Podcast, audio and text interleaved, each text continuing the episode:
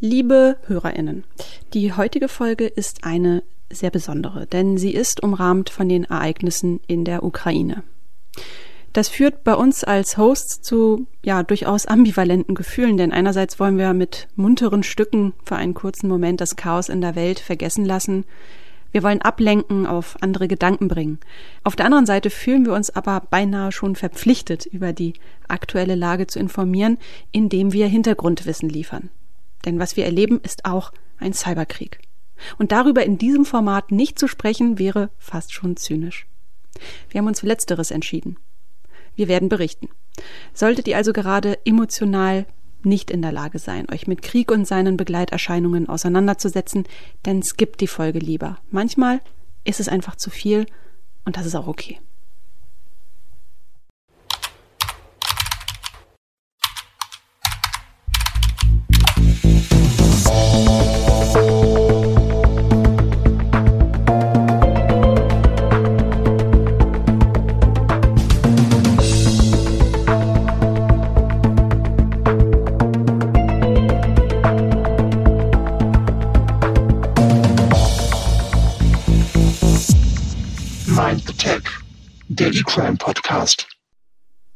Die Bilder aus der Ukraine sind uns allen gegenwärtig.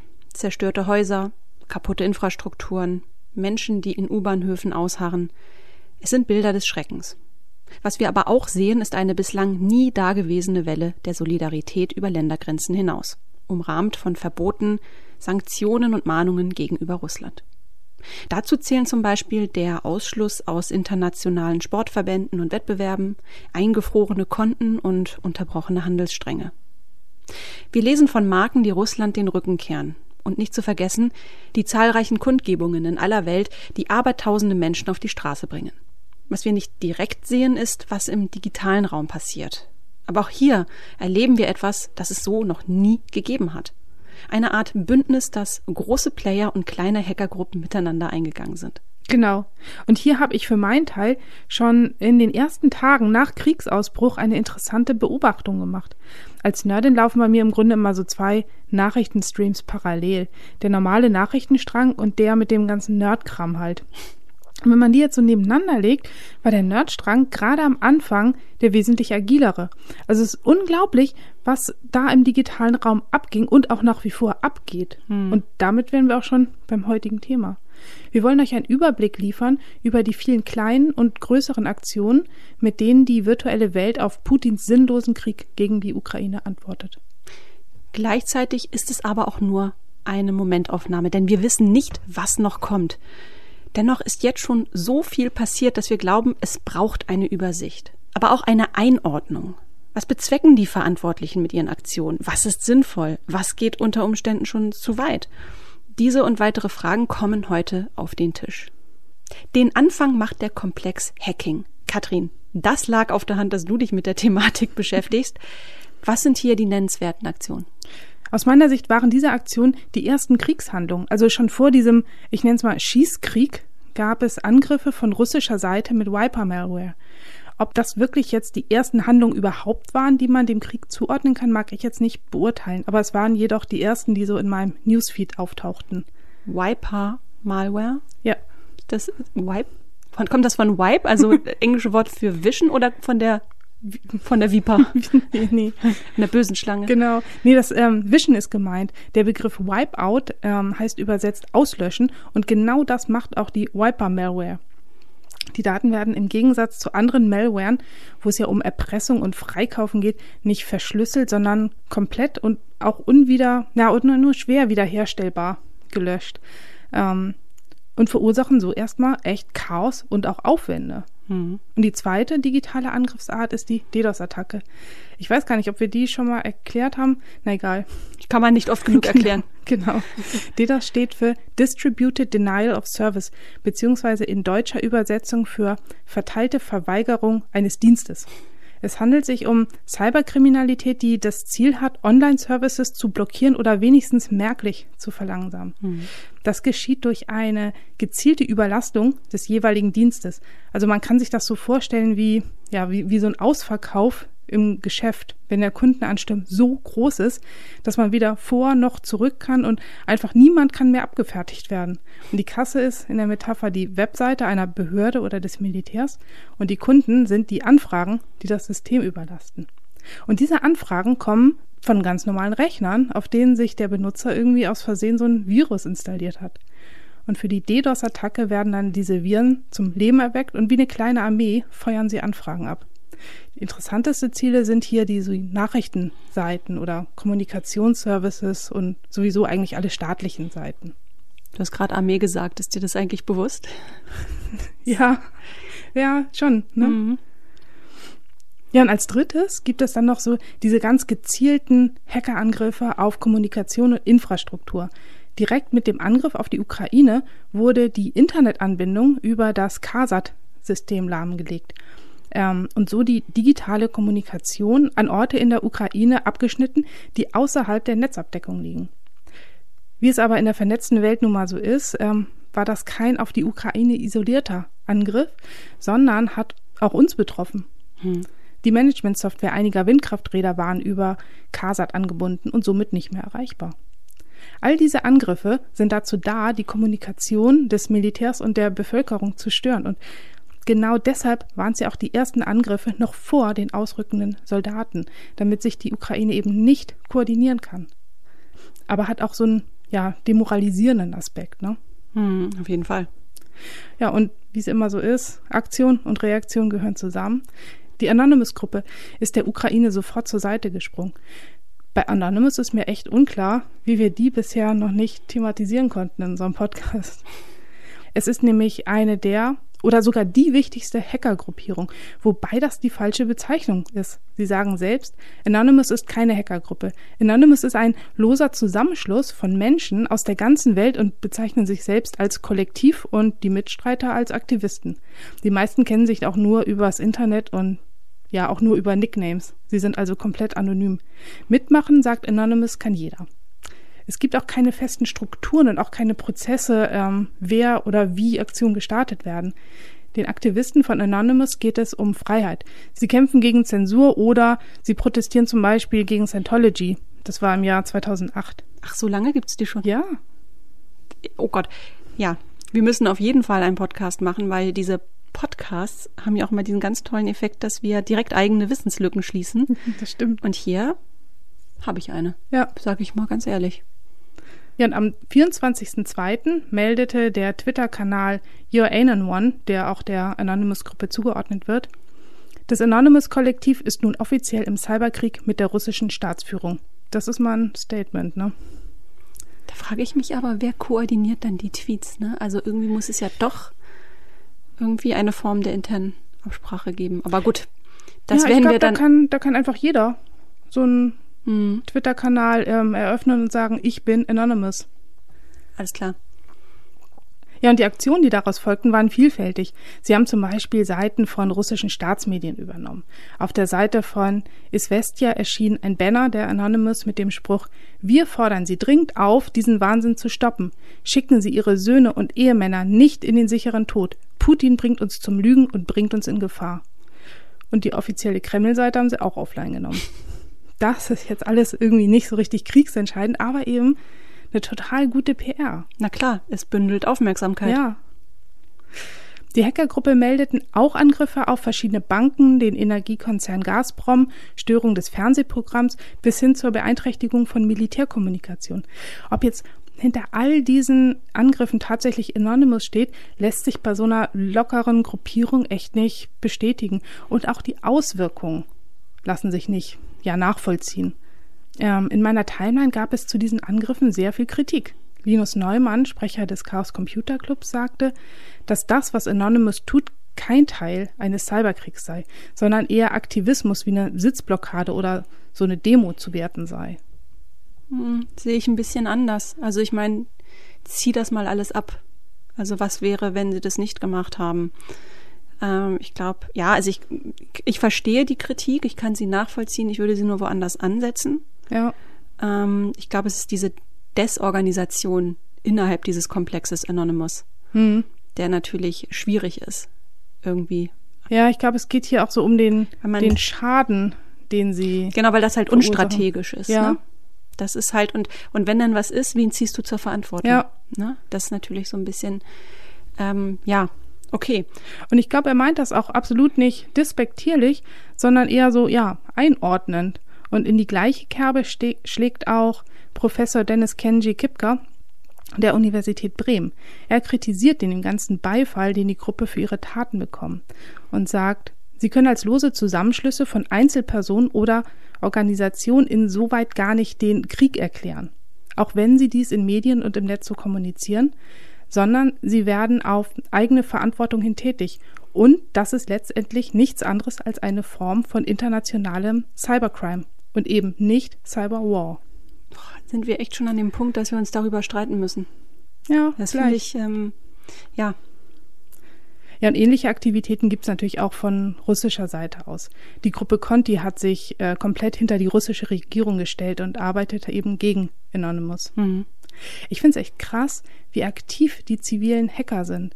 Und die ukrainische Regierung nutzt diese Energie gern für sich und hat sogar zu einer IT-Armee aufgerufen und eine Liste von Zielen veröffentlicht.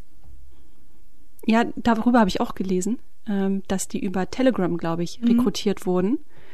Und dass sich in Windeseile, also quasi in den ersten Tagen schon mehrere 10.000 zusammengefunden haben. Wahnsinn, ne?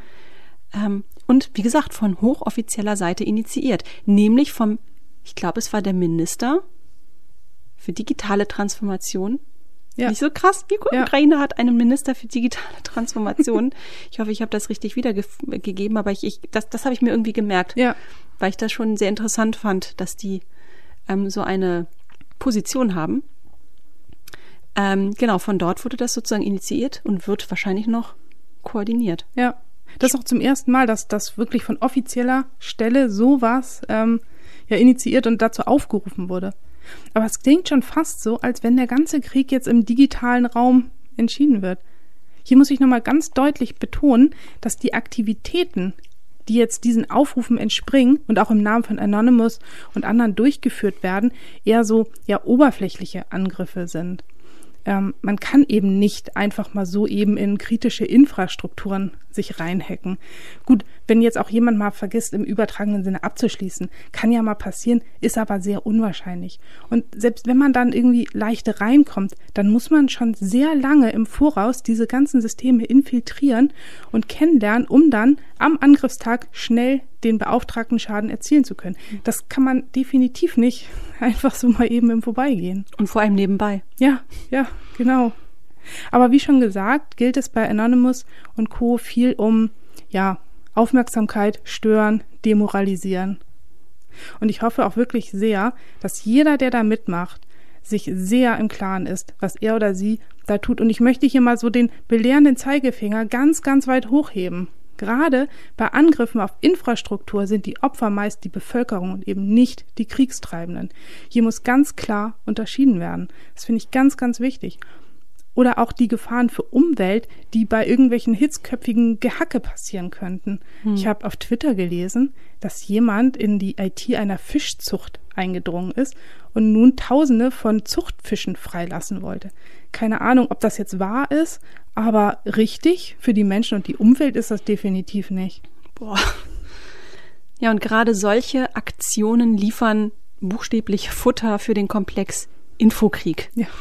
Holger Schellkopf, das ist der Chefredakteur des Tech-Magazins T3N, hat kürzlich, finde ich, den Nagel auf den Kopf getroffen. Er sagt, der Krieg in der Ukraine ist ein Krieg in Echtzeitübertragung, ein Krieg um Informationen. Und das deckt sich ja auch ein bisschen mit dem, was du eingangs gesagt hast, Katrin, dass dein Nerd-Newsstream quasi geglüht hat. Und das, was da über den Äther rauscht, ist eben nicht nur nachrichtlicher Content. Ne? Es ist ja auch Propaganda mit Bildern, es sind Fake News. Und im Umkehrschluss auch deren Richtigstellung, bestenfalls. Ja, und um auf Holger Schellkopfs These zurückzukommen, längst wird nicht mehr nur mit Munition und Cyberwaffen gekämpft, sondern auch mit Informationen bzw. um Informationen. Und das in einer Dichte, die wir so noch nie erlebt haben. Im quasi Stundentakt, wenn nicht gar Minutentakt, kriegen wir Meldungen auf dem Silbertablett serviert, wie Russland seinen Infokrieg führt. Gleichzeitig aber auch, wie darauf aus dem Westen reagiert wird. Es ist ein stetiges Hin und Her. fühle mich so ein bisschen an ein Schachspiel erinnert, weil Angriff und Verteidigung so nahtlos ineinander übergehen. Man weiß irgendwie nie, was als nächstes passiert. Ja. Ja, und auch hier haben wir zwei Lager, die sich gegenüberstehen. Und wie beim Schach machen zunächst einmal die Bauern auf beiden Seiten die Drecksarbeit. Auf der einen, der guten Seite, sind das die Menschen wie zum Beispiel der deutsche Biathlet Erik Lesser. Der hat seinen ukrainischen SportlerkollegInnen Anastasia Merkuschina, auch eine Biathletin, und Sergei Stachowski, in dem Fall ein Tennisspieler, jeweils für 24 Stunden seinen Instagram-Account und damit auch seine Reichweite überlassen.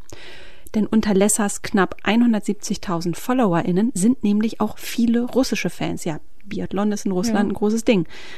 Merkuschina und Stachowski teilten über Lessers Instagram-Kanal Fotos und Kurzvideos, die das Ausmaß des Krieges zeigen. Ja, warum dieser Weg? Naja, weil die russische Bevölkerung nur durch den Propagandafilter mit Informationen beschallt wird. Ein populäres Beispiel liefern reihenweise russische Influencer, die in ihren Stories irgendwie alle die gleiche propagandistische Rede schwingen bzw. ablesen. Denn genauso wirkt das. Als hätten sie alle ein und denselben Text, alle das gleiche Briefing erhalten. Echt krasser Scheiß, der da über so manch eine Schlauchbootlippe bekommt. Ich kann es nicht anders sagen. Ja, aber es geht noch krasser. Hast du mitbekommen, was Dmitri Rogozin, ich hoffe, ich spreche das richtig aus, aber in dem Fall ist es mir ehrlich gesagt egal. Jedenfalls, das ist der Chef der russischen Weltraumagentur Roskosmos. Also, was der sich erlaubt hat, hast du es mitbekommen? Nee. Der hat ein Video anfertigen lassen, das zeigt, wie zwei Kosmonauten den US-Astronauten Mark Van der Hay auf der ISS zurücklassen. Aha. Darin ist zu sehen, wie sich der russische Teil der Station abkoppelt, der Rest stürzt ab und verglüht. Also die Kosmonauten haben sich, wie gesagt, in den gesicherten Teil gerettet und Van der Hay verbleibt im anderen Teil. Ja, tatsächlich befindet sich übrigens Van der Hay derzeit auf der ISS mit zwei russischen Kollegen.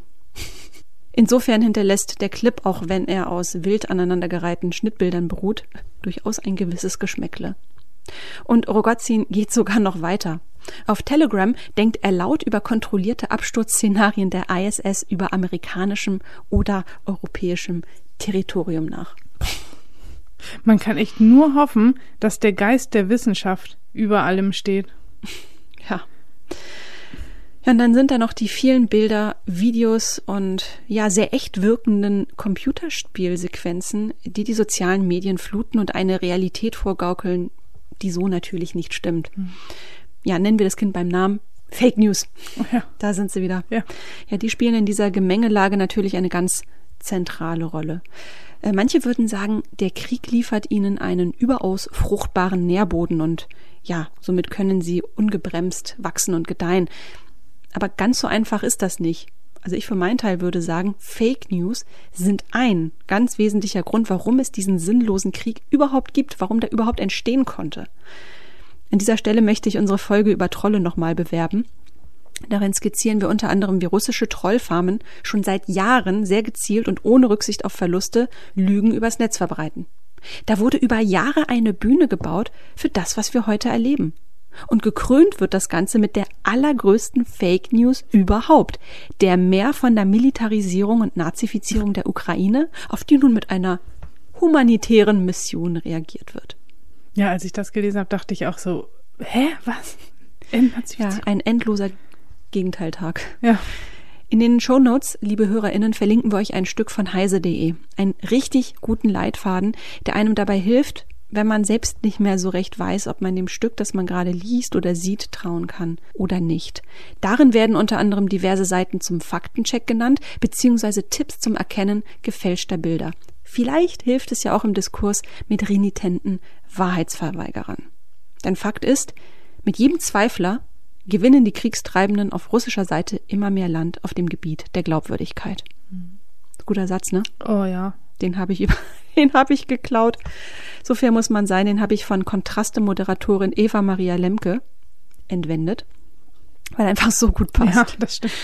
Und ja, in der Sendung vom 10.3., also der Sendung Kontraste, moderiert sie einen Beitrag an, also der wirklich wütend macht. Im Zentrum der Berichterstattung steht der AfD-Bundestagsabgeordnete und russlanddeutsche Eugen Schmidt, der ganz im Stil eines Kreml-Propagandisten russischen Medien Interviews gibt, in denen er über Deutschland unter anderem behauptet, es gebe hier gar keine Demokratie und andere Meinungen würden durch die regierende Elite in Medien, im Internet und sogar durch körperliche Gewalt unterdrückt. Ja, ist klar. Die Gefahr der Unterwanderung ist also real und hat mit Eugen Schmidt sogar ein ganz konkretes Gesicht. Den Beitrag verlinken wir natürlich auch in den Shownotes. Ich habe auch neulich ein Podcast-Interview gehört mit Ex-Bild-Chefredakteur Julian Reichelt, ich konnte nicht anders, ich musste mir das anhören. Es war ein Podcast von Cicero und darin geht er übrigens noch einen Schritt weiter. Der sagt nämlich sehr deutlich, dass er glaubt, dass Gerhard Schröder ein Spion Putins ist. Gehst du da mit? Ja, auf jeden Fall steht ja unser werter Ex-Kanzler ganz oben auf dessen Payroll.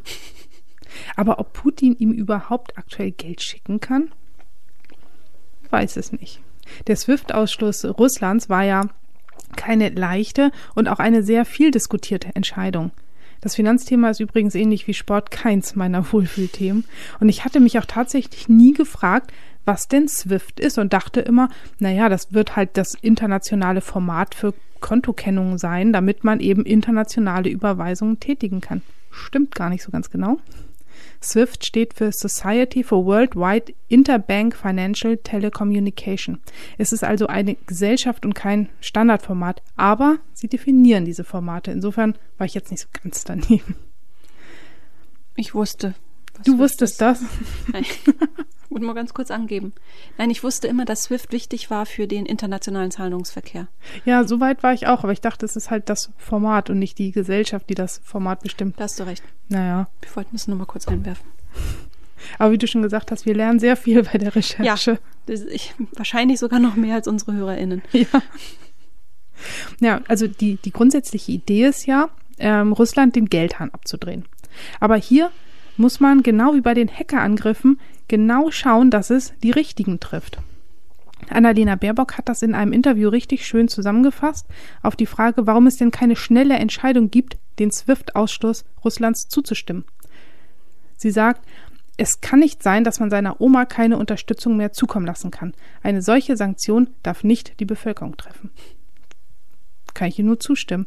Und deshalb wurden auch im ersten Schritt nur 7 Banken von SWIFT ausgeschlossen. Die größte russische Bank Sberbank sowie die Gazprom-Bank sind dagegen nicht betroffen.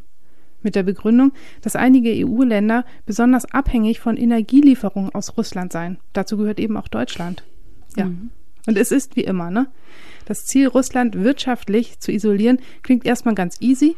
Gerade wenn man noch so schön zentrale Institutionen wie Banken hat und hier recht einfach digitale Sperren verhängen kann. Aber wenn man mal genauer hinguckt und die Bevölkerung verschonen will und sich selbst auch nicht von Energielieferungen abkappen will, ist das Ganze dann wieder komplizierter. Wie steht das denn mit den dezentralen Geldflüssen, zum Beispiel in Form von Kryptowährung? Das habe ich mich auch gefragt. Denn ich als Oligarchin, die ich nicht bin, aber wenn ich denken würde wie eine Oligarchin, würde ich mein Geld sofort in Kryptowährung umwandeln. Neben dem SWIFT-Ausschluss der Banken wurde ja als weitere finanzielle Sanktionierung die Konten vieler Oligarchen eingefroren. Mit Kryptowährung, so meine Vermutung, könnte man das ja umgehen. Wie soll denn auch so eine Kontrolle funktionieren im dezentralen System? Und tatsächlich stieg auch der Bitcoin-Kurs am Tag, nachdem die Sanktionierung gegen die russische Zentralbank in Kraft trat, um 10%. Ja, vor allem in Russland und der Ukraine ist der Bitcoin-Handel sprunghaft angestiegen. Aber Kryptowährungen sind keine Rettung für die Millionen der Oligarchen. Technisch gesehen sind auch hier Sanktionierungen möglich. Uwe Heim, Experte für Krypto und russisch organisierte Kriminalität, erklärt das in der Tagesschau so. Etablierte Plattformen verlangen von ihren Akteuren vor Begründung der Geschäftsbeziehung ein Ausweisdokument zur Identifizierung und ein Bankkonto auf den Namen des Akteurs. Das heißt, man könnte russische Konten zuordnen. Es ist ein weit verbreiteter Glaube, dass man denkt, dass Kryptowährung wie jetzt Bitcoin anonym nutzbar ist. Das ist echt falsch. Und sobald man eben damit handelt oder sich das zahlen lassen will, muss man sich ja identifizieren. Hast du gerade gesagt, dass der Heim hieß da, ne? Herr Heim Experte für Krypto und russisch organisierte Kriminalität ist. Ja. Ich lasse das mal einfach so im Raum stehen. Oh, vielseitige Interessen. Ja, aber entschuldige bitte, kurze, vielleicht wieder eine Lücke, die wir geschlossen kriegen, live on tape. Aber ist Bitcoin dann wirklich so eine gute Ausweichwährung? So viel ich weiß, ist ja der Bitcoin gedrosselt. Es gibt ja nur eine bestimmte Anzahl an Bitcoins. Ja, aber es gibt genug. Oder es gibt ja ganz verschiedene Währungen. Also du musst das ja nicht in Bitcoin, ja, du kannst es ja auch in Dogecoin oder genau. Tipcoin. Also der Bitcoin ist quasi hier beispielhaft genannt. Ja. Wie ist nochmal diese Währung von Pornhub? Titcoins. Ja. Nee. Weil wenn ich eins weiß über Bitcoins, dass sie ja gedrosselt sind und ich glaube, das Oligarchengeld schon allein, das Geld eines Oligarchen würde fast schon reichen, alle Bitcoin-Millionen zu erwerben. Ja, aber das mit der Identifikation, das finde ich natürlich super spannend.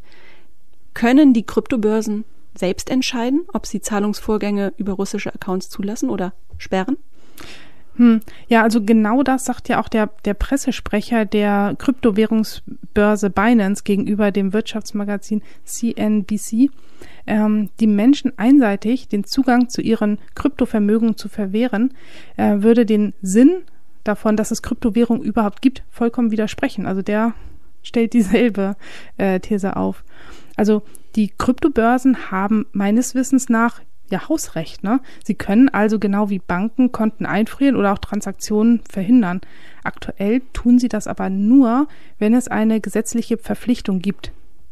Und die können sie halt auch nicht, ja, da können sie halt nicht drum rum, wenn das Gesetz das vorgibt. Aktuell gibt es das noch nicht, also Kryptowährung darf noch frei gehandelt werden, aber auch der Kraken-Chef, das ist auch so eine Kryptohandelsplattform, Jesse Powell sagt, die Russen sollten sich allerdings bewusst sein, dass eine solche Maßnahme kurz bevorsteht. Also nochmal zusammengefasst, Sanktionierungen können sich auch definitiv am Kryptomarkt auswirken und die Kryptobörsen müssen dann ähnlich wie die herkömmlichen Banken Vermögen einfrieren. Ja, Kryptowährung ist auch auf ukrainischer Seite echt ein Thema. Der ukrainische Vizepremierminister, den wir auch vorhin schon genannt haben, für digitale Transformation. Ja. Ich mag ihn irgendwie. Ich finde es auch cool. Der setzt nämlich bei der Aufstockung der Kriegskasse auf die Solidarität der internationalen Kryptoszene. Stehen Sie den Menschen der Ukraine bei. Wir akzeptieren nun Spenden in Kryptowährung, schrieb er 2 Tage nach Kriegsbeginn in einem Tweet. Und weißt du, wie viel da zusammengekommen ist? Na? Die aktuellsten Zahlen konnte ich jetzt nicht finden, aber am 3.3. waren es bereits 50 Millionen Euro. Wahnsinn, ne? Das ist Wahnsinn. Ja. Und richtig cool finde ich noch die Aktion der Pussy Riots, der feministischen Punkband aus Moskau. Die verkaufen nämlich NFTs der ukrainischen Fahne als Spendenaktion. Und die Einnahmen gehen direkt an ukrainische Hilfsprojekte. Die haben jetzt auch schon über 4 Millionen Euro zusammen. Und weißt du, woran mich das erinnert? Nee. An diesen Spendenlauf, Anti-Nazi-Spendenlauf in Wunsiedel. Oh ja, das stimmt. Wo mit jedem Kilometer, glaube ich, Geld für die Ausstiegsorganisation Exit gesammelt wurde. Ich finde super. Ich habe eine Frage. Kleine Quizfrage mal am Rande. Weißt du aus dem Stegreif, wie viele Follower der ukrainische Präsident Volodymyr Zelensky auf Twitter hat? Nee. Magst du mal raten? 2 Millionen? Das Doppelte. 4. Oh. Putin, also die Regierung sozusagen, der offizielle Regierungskanal kommt gerade mal auf 1,6 Millionen.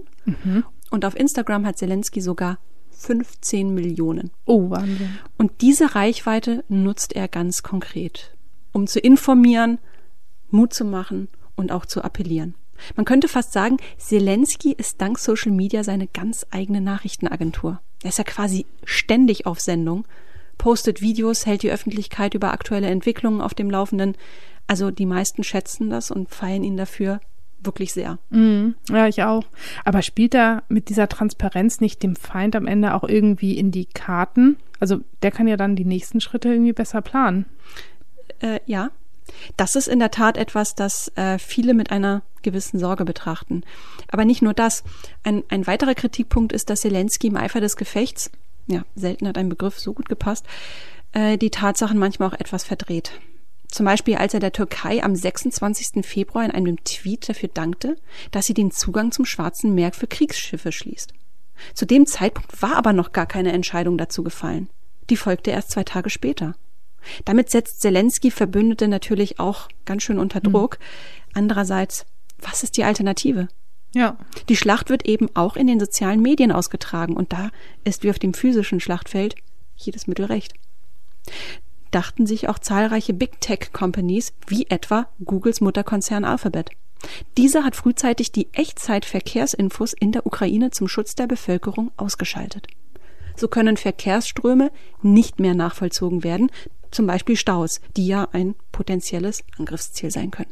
An was man alles denken muss, ne? Unglaublich, ne? Ja. Die Abschaltung der eben beschriebenen Funktion ist Teil eines ganzen Maßnahmenpakets, das Google eingeleitet hat. So sind zwar kostenlose Apps im Play Store weiterhin verfügbar, jegliche Form von Einkäufen oder Bezahlungen ist jedoch nicht mehr möglich. Hast ja eben auch ausführlich dargelegt, woran das liegt. Am Beispiel von Google Maps kann man übrigens auch sehr gut sehen, wie so ein Schulterschluss von Big Tech und der Webguerilla aussehen kann, von dem wir ja eingangs gesprochen haben. Während Google die Funktionalität der Anwendung einschränkt, um Menschen zu schützen, liefert Anonymous wertvolle Hinweise, wie Maps genutzt werden kann, um die Zensur in Russland zu umgehen. Auf Twitter heißt es, also ich zitiere jetzt mal so diesen offiziellen Appell von einem, wie ich jetzt gelernt habe, Twitter-Account.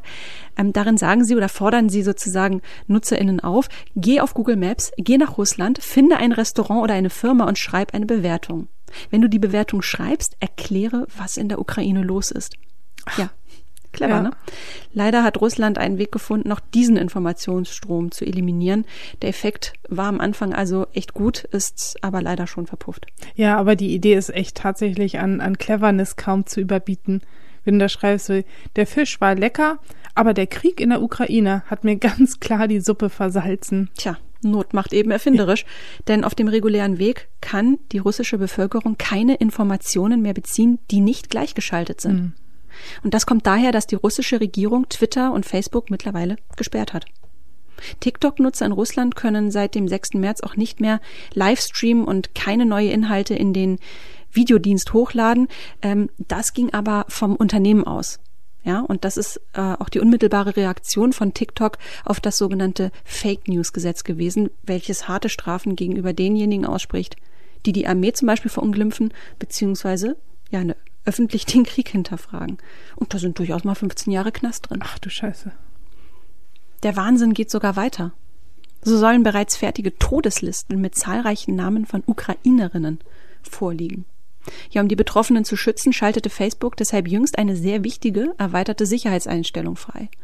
Mithilfe eines Tools können ukrainische NutzerInnen ihre Profile nun ja quasi mit einem Klick abschalten. Und diese Sperrung erwirkt, dass diejenigen, die nicht zum Freundeskreis der NutzerInnen gehören, keine Profilbilder sehen oder auch herunterladen können. Ja, super. Also Kommunikation ist wahrlich die Achillesferse dieses Kriegs.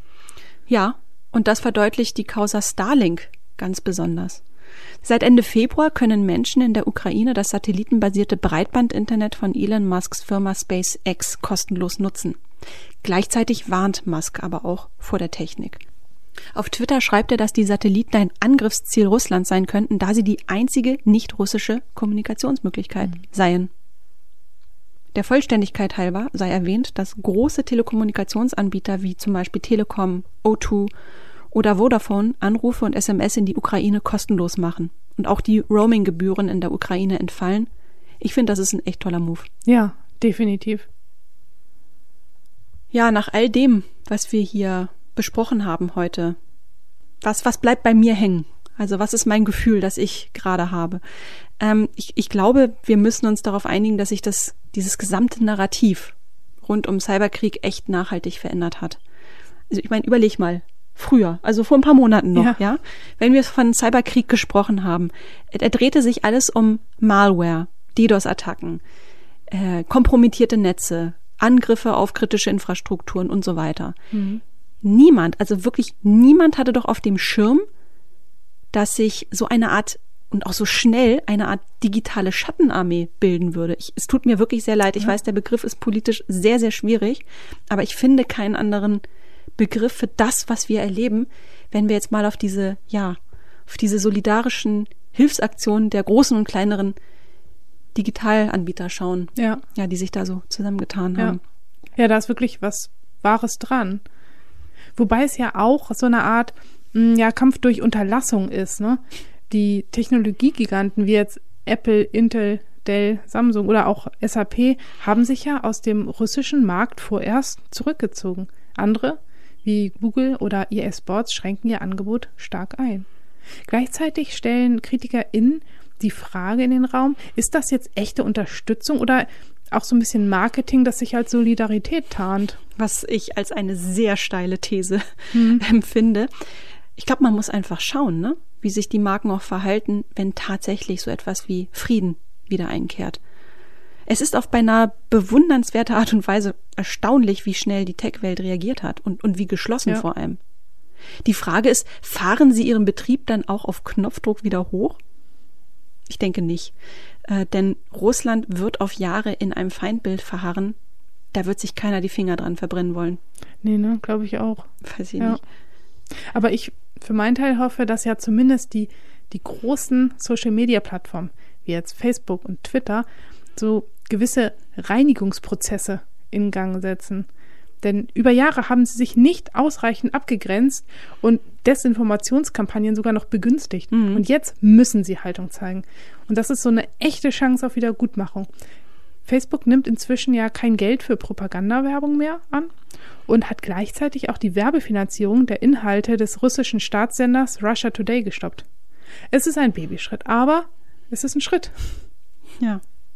So wie diese Podcast-Folge heute hier, die auch nur ein kleines Mosaik in einem großen Meer an Daten und Fakten rund um das Thema Cyberkrieg in und um die Ukraine ist. Das ist eine Momentaufnahme, die wir heute hier geliefert haben, und es wird nicht das Ende sein. Es wird noch weitere Entwicklungen geben, das ist Fakt, aber es ist ein guter Anfang, glaube ich, um Zugang zu dem Thema an sich zu finden. Mhm. Ja, und mit den Worten würde ich diesen Podcast gerne abschließen. Katrin, was hast du heute noch so vor? Ich gehe jetzt erstmal die Nachrichten checken. Und während ich das tue, werde ich mich echt freuen, dass ich in einem Land ohne Zensur lebe. Auch wenn irgendwelche IdiotInnen gern mal das Gegenteil davon behaupten. Grüße gehen raus an Herrn Schmidt. Ja, genau. In diesem Sinne, tschüss, macht's gut und wir hören uns beim nächsten Mal. Bis denn.